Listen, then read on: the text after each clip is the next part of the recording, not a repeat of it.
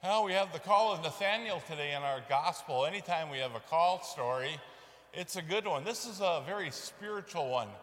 Um, and kids who are watching The Chosen with me, um, you remember this one Nathaniel sitting under the, the uh, fig tree.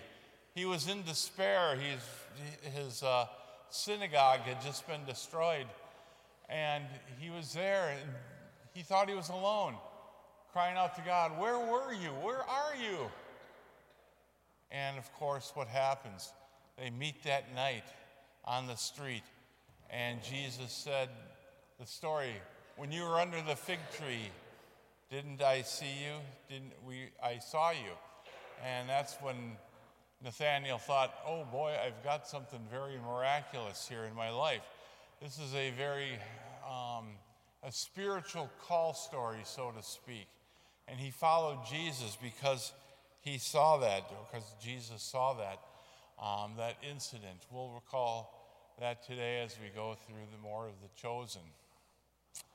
We also have the last couple days just great saint stories, very spiritual in matter, especially today's saint, John Neumann, um, who was, uh, um, of course, following Jesus because of the inside, the interior all the things that God is doing for him, not the physical things, um, but the, the inside. He was hooking up with Jesus in a really and profound way.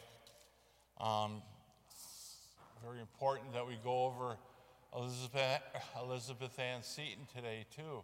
What a wonderful call story she had. Um, you probably studied all that you needed to study for her.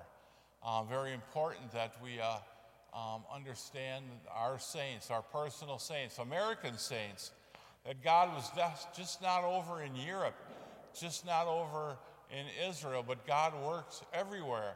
Um, he works here. Anything you want to do, anything you want to become, God will allow you to do so. Um, all you have to do is pursue God. Tell God, this is what I want to do. I want to be a great saint. God is going to help you do it, just like John Neumann, just like Elizabeth Ann Seton, to do great and wonderful things for His people. It's always about that. It's not about us, it's about God's people. Always uh, turning and churning in our minds. How can I help? How can I be of service to your people, Lord?